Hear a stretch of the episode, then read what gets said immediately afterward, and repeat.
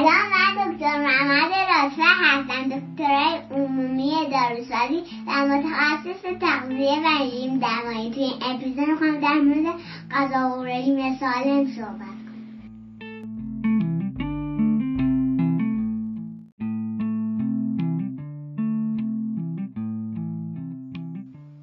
دوستان سلام. این یازدهمین اپیزود کسته که در اوایل آبان ماه 98 ضبط میشه. من دکتر محمد رادفر هستم دکترای عمومی داروسازی و متخصص تغذیه و رژیم درمانی. هدف من تو دایتکست توضیح مسائل نسبتا پیچیده تغذیه‌ای به زبان ساده برای ترویج تغذیه سالمه. تو این اپیزود می‌خوام در مورد رژیم زون براتون صحبت کنم.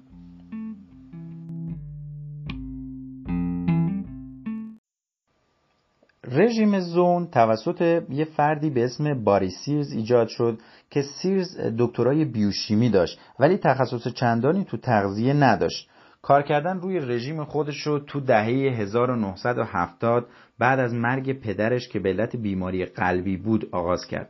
خب وقتی که شروع کرد به مطالعه روی نقش چربی ها که در ایجاد بیماری قلبی اثر داشتن تو سال 1995 کتاب اونو که به اسم وارد زون شوید بود رو در واقع نوشت و به سطح فروش بالایی رسید. در واقع جز یکی از کتابهای پرفروش شد.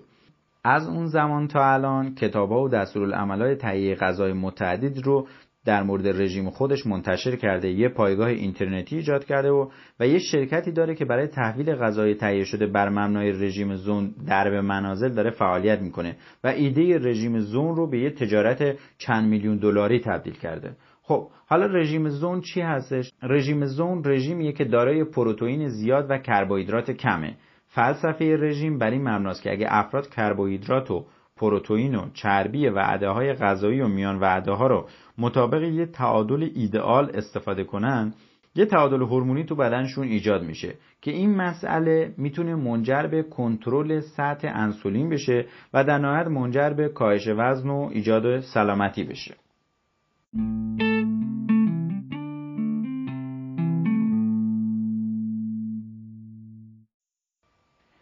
رژیم زون برای تسهیل کاهش وزن و کاهش چربی طراحی شده. اما خالق اون که باری سیرزه ادعا می‌کنه که رژیم اون مزایای قابل توجهی هم برای سلامتی ایجاد می‌کنه. این رژیم به شدت ساخت یافته است یعنی ترکیباتش مشخصه و روش کار شده. پیروی کنندگان از این رژیم یاد می‌گیرن که در هر وعده غذایی یا هر میان وعده باید یه ترکیبی متشکل از چهل درصد کربوهیدرات، سی درصد پروتئین و سی درصد چربی رو تو رژیمشون داشته باشن. اصل این درصدها که توسط انجمنهای رژیم شناسان توصیه میشه به این صورتی که 55 درصد کربوهیدرات 15 درصد پروتئین و 30 درصد چربی توی رژیم باشه. که توی رژیم زون این درصدها تغییر پیدا کردن. و عرض کردم که توی رژیم زون 40 درصد کربوهیدرات 30 درصد پروتئین و 30 درصد چربی استفاده شده. و این نسبت ایدئالی که سیرز به عنوان نسبت پروتئین به کربوهیدرات بهش دست یافته با گفته خودش وقتی که این نسبت به 75 درصد پروتئین به کربوهیدرات برسه موجب میشه که بدن توی وضعیت بهینه‌ای فعالیت کنه.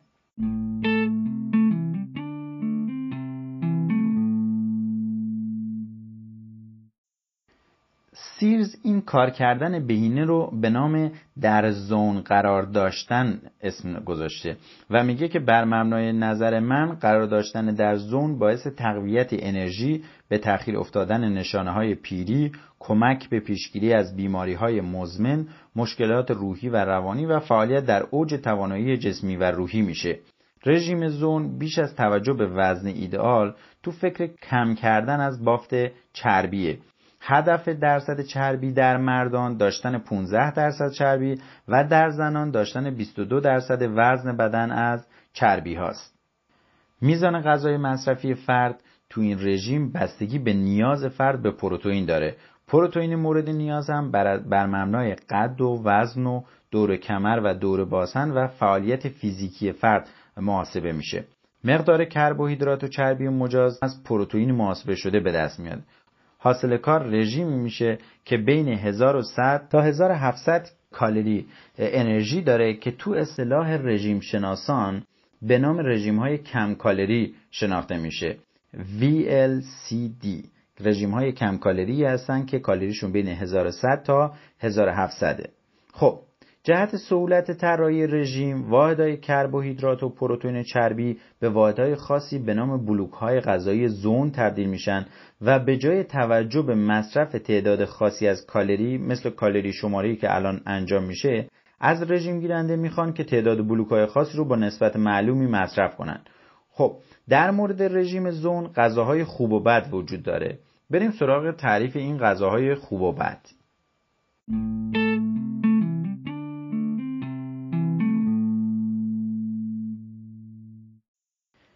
تعدادی از غذاهای خوب که تو رژیم زون هستن شامل پروتئین ها که پروتئین ها خودشون شامل گوشت لخم مرغ، بوقلمون یا سایر ماکیان، غذاهای دریایی، سفیده تخم مرغ، لبنیات کمچرب یا بدون چربی هستند. دسته بعدی از غذاهای خوب کربوهیدرات ها هستند که شامل میوه ها، سبزی های غیر نشاسته ای، آرد جو، مقدار خیلی کمی از دونه ها است. دسته بعدی چربی ها هستند که مقدار کمی از روغن کانولا و روغن زیتون رو تو این دسته قرار میدیم. تعدادی از غذای بد که من میشن تو رژیم زون گوشت قرمز و اما و احشا مثل جگر، زرده تخم مرغ، میوه ها و سبزیجاتی چون هویج و ذرت و کشمش و موز و پاپایا و انبه و اکثر آب میوه ها نون ها هستند که شامل نان و غلات و برنج و نان شیرین و اکثر محصولات نونوایی، سیب زمینی، محصولات لبنی حاصل از شیر کامل که پرچرب هستند، قهوه دارای کافئین و نوشیدنی های غیر الکلی رژیمی هستند. ایجاد نسبت صحیح پروتئین و کربوهیدرات و چربی نیازمند محاسبه و اندازگیری دقیقه که در ابتدا زمانبر و گیج کننده است ولی از رعایت کنندگان رژیم زون خواسته شده که سه وعده و دو تا میان وعده در روز مصرف کنند که همه اونا باید نسبت چهل سی سی برای کربوهیدرات، پروتئین و چربی رو رعایت کنند. اولین وعده غذایی خودشون رو حد اکثر تا یک ساعت بعد از بیدار شدن استفاده کنند. هیچ وقت بیش از پنج ساعت بین وعده های غذایی فاصله ایجاد نکنند. در روز بیشتر از 8 لیوان آب مصرف کنند ورزش متعادلی در روز داشته باشند و مراقبه یا عبادت روزانه هم داشته باشند.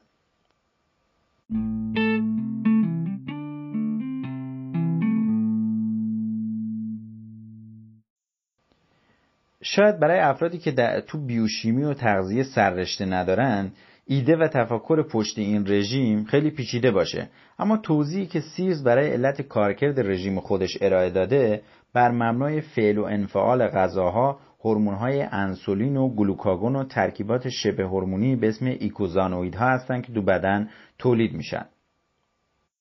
سیرز توضیح میده که ساده ترین توصیفی که می‌تونم برای شما ارائه کنم اینه که زمانی که فرد غذا می‌خوره سطح گلوکوز یا قند خون بالا میره میزان این افزایش بستگی به غذای مصرفی فرد داره غذاهای خوب با نمایه گلایسیمی پایین یعنی اون نمایه گلایسیمی یعنی اون چیزی که قند خون رو خیلی سریع بالا می‌بره یا به کندی قند خون رو بالا می‌بره. غذای خوب با نمایه گلایسیمی پایین زیر 50 قند خون رو با سرعت کمتری نسبت به غذاهای بد که نمایه گلایسیمی بالای 65 دارن بالا می‌بره. زمانی که قند خون افزایش پیدا می‌کنه سلول های پانکراس شروع می‌کنن به تولید هورمون انسولین. این هورمون به سلولهای بدن پیغام میده که گلوکوز رو به گلیکوژن در سلولهای کبدی و عضلانی تبدیل کنن و همچنین باعث تسهیل ذخیره چربی در سلولهای چربی بشن. خب حالا با کاهش قند خون سلولهای دیگه ای که تو پانکراس هستن هورمون گلوکاگون رو آزاد می‌کنن و گلوکاگون به سلولها پیغام میده که گلیکوژن ذخیره رو تبدیل به گلوکوز کنن که مورد استفاده بدن قرار بگیره. اگه قند خون همچنان کاهش پیدا کنه چربی به عنوان منبع انرژی سوخته میشه. بر مبنای نظریه سیرز کربوهیدرات ها به خصوص اونایی که نمایه گلایسیمی بالایی دارن مثل نان و غلات و شیرینی ها موجب میشن که پانکراس انسولین زیادی تولید کنه که منجر به ذخیره مقادیر زیادی هم گلیکوژن میشه. در مقابل پروتئین ها موجب آزادسازی گلوکاگون از پانکراس میشن و این از این رو سوختن گلیکوژن ذخیره شده رو افزایش میدن. خب بنابراین بدن از بسیاری از منابع انرژی خودش استفاده می‌کنه. سیرس همچنین اظهار می‌کنه که ترکیباتی به نام ایکوزانویدها وارد معادله غذا انسولین گلوکوز و گلیکوژن میشن. یعنی یه معادله رو تعریف می‌کنه به اسم معادله غذا انسولین گلوکوز و گلیکوژن. خب ایکوزانویدها ترکیبات شبه هورمونی که بر سیستم ایمنی و عصبی و سیستم قلبی عروقی اثر می‌ذارن. ایکوزانویدهای خوب باعث کاهش التهاب تو دیواره عروق خونی و محافظت از سلولهای خونی در برابر لخته شدن میشن. این مسئله کمک می‌کنه تا عروق خونی باز بمونن و خطر بیماری های قلبی عروقی و سکته کاهش پیدا کنه. ایکوزانویدهای بعد اثر متضاد دارن. اونا موجب التهاب و ایجاد لخته میشن. سیرز بر این عقیده است که افزایش میزان ایکوزانویدهای خوب به منظور ارتقای سلامتی به دنبال رعایت رژیم اون اتفاق میفته. کتاب او توضیح پیچیدهتری از نحوه تنظیم ایکوزانویدهای بد و خوب و ارائه میده و در نهایت میگه که ماندن در شرایط زون از طریق خوردن نسبت مناسب غذاها موجب تسهیل سوختن چربیها و سلامت قلبی عروقی میشه.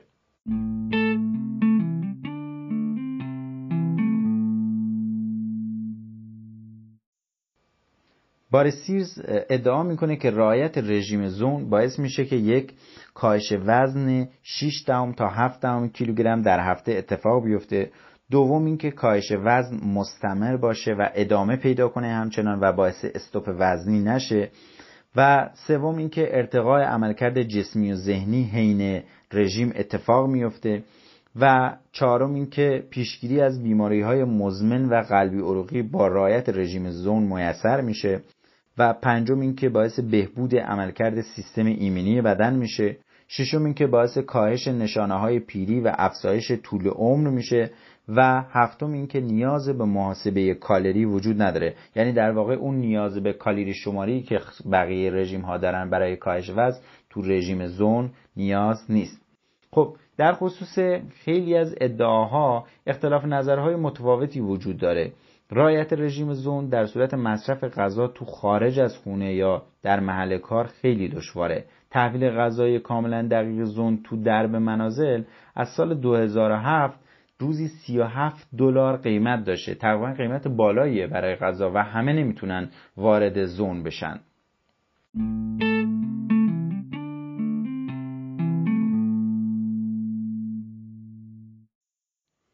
در مورد رژیم زون همه افراد نمی‌تونن این رژیم رو انجام بدن. ببینید افرادی که نقص عملکرد کلیوی در خصوص مصرف پروتئین دارن این افراد نباید به هیچ عنوان رژیم زون رو داشته باشن چون رژیم پرپروتئین و با پروتئین بالا هستش. و همچنین توی افرادی که مشکلات گوارشی دارن کاهش شدید مصرف غلات تو رژیم زون به خصوص غلات کامل منجر میشه که دریافت فیبرهای غذایی کم بشه و افرادی که مشکلات گوارشی دارن در معرض یوبوست قرار بگیرن. همچنین افرادی که ریزش مو دارند و افرادی که سطح انرژی بالایی رو برای انجام کارهاشون نیاز دارن طبیعتا با رژیم زون دچار افت سطح انرژی ممکنه بشن و ریزش موشون تشدید بشه. و یک سری محدودیت های دیگه ای که همه افراد نباید به سمت این رژیم برن. به علاوه این رژیم قادر به تأمین نیازهای انرژی و تغذیه کودکان و زنان باردار و شیرده نیست. حتی خود سیرز توصیه می‌کنه که خانمای باردار و شیرده دریافتی رژیم خودشون رو 25 درصد بیشتر از این رژیم زون افزایش بدن که منجر به کمبود انرژی براشون نشه. و همچنین خود سیز باز توصیه می‌کنه که افراد رعایت کننده رژیم زون باید مکمله های رژیمی دریافت کنند به خصوص مکمل کلسیوم و مکمل اسیدهای چرب امگا 3 و بقیه مکمله هایی که ممکنه تو این رژیم غذایی براشون کمبود ایجاد بشه.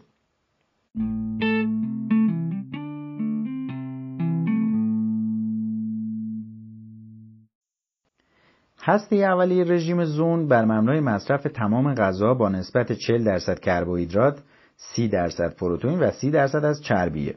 خب 30 درصد انرژی غذا از چربی مورد توافق کل نظر رژیم شناسان هست و سیرزم گفته که از منابع روغن کانولا و زیتون که هر دوتاشون هم سرشار از اسیدهای چربه با یه باند دوگانه هستن یا به اصطلاح چربی های غیر اشباع هستن تعمین بشه که مشکلی با اون نداریم. ولی سی درصد پروتئین از نظر خیلی از متخصص های تغذیه میزان پروتئین بالاییه و همچنین 40 درصد کربوهیدرات برای فعالیت های روزانه و عملکرد افراد 40 درصد کربوهیدرات سطح پایینی از کربوهیدراته. مجامع جهانی الان دیگه توصیه می‌کنن که مصرف رژیم بر اساس همون استاندارد 55 درصد کربوهیدرات 15 درصد پروتئین و کمتر از 30 درصد چربی باشه.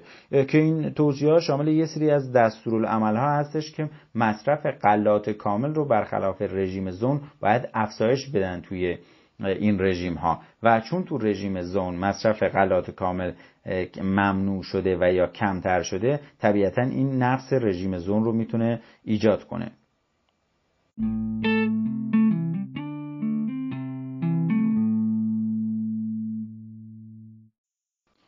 توی مقاله مروری که در سال 2003 تو ژورنال کالج آمریکایی تغذیه منتشر شد نویسنده تاکید موجود روی کنترل هورمونی زون رو مورد سوال قرار داد.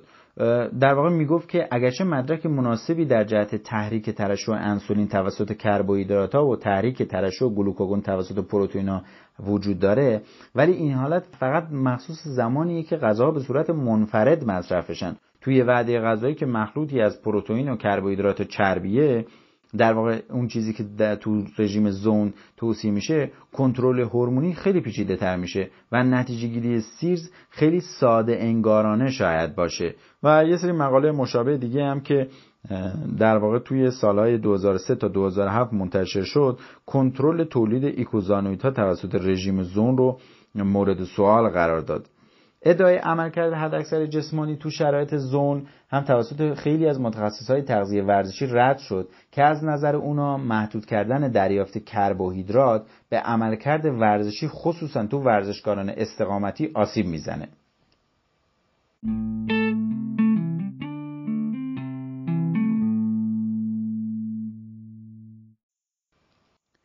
یه مطالعه تو سال 2005 انجام شد که محققین برای اینکه بدونن که کدوم یکی از رژیم ها بیشتر قادرن وزن رو کاهش بدن توی مرکز تافتس تو بوستون گروهی از افراد رو که به صورت داوطلب بودن روی یکی از چهار تا رژیم اتکینز دین اورنیش مراقبین وزن و زون قرار دادن. چهار تا رژیم مختلف بودن اینا.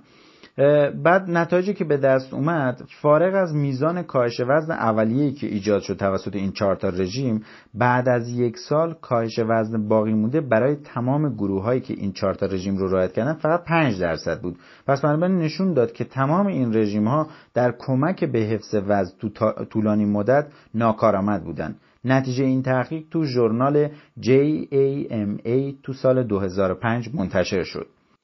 عموما متخصصان تغذیه اعتقاد دارند که نتایج سلامتی حاصل از رژیم زون ناشی از رژیم کم کالری و کاهش وزن که در پی اون ایجاد میشه هست. که اونا بر این عقیدن که چنین نتایجی که از یه رژیم ساده تر که دارای چربی کم با مصرف بالای میوه و سبزی و غلات کامل باشه هم قابل دستیابیه. یعنی این متخصصین میگن که رژیم زون مزیتی نسبت به سایر رژیم های کم کالری نداره. یعنی اگه فرد بیاد دیگه رژیم مثل رژیم گیاهخواری در پیش بگیره با کالری بین مثلا 1100 تا 1500 کیلوکالری بازم ممکنه به نتایج رژیم زون دست پیدا کنه.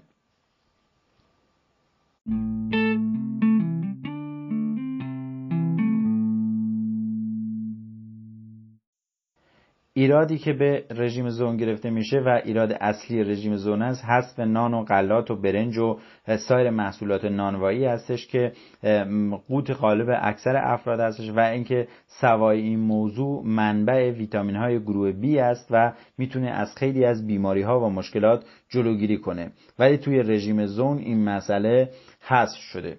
خب در رابطه با رژیم های دیگه توی اپیزودهای بعدی ما صحبت می‌کنیم. شاید یک مقدار صحبت در مورد رژیم های تک و منفرد خسته کننده باشه ولی موقعی که مجموع این اپیزودها کنار هم قرار بگیرن و هر کسی بخواد در مورد هر کدوم از این رژیم ها یه سری اطلاعات بگیره این اپیزودها می‌تونه کمک کننده باشه سعی می‌کنیم در اپیزودهای بعدی راجع به رژیم هایی که بیشتر باب هستن مثل رژیم کتوژنیک هم صحبت داشته باشیم و مزایا و معایب این رژیم ها رو هم نقد کنیم در موردشون صحبت مفصلی داشته باشیم. با تشکر از توجه و حمایت شما از دایتکست.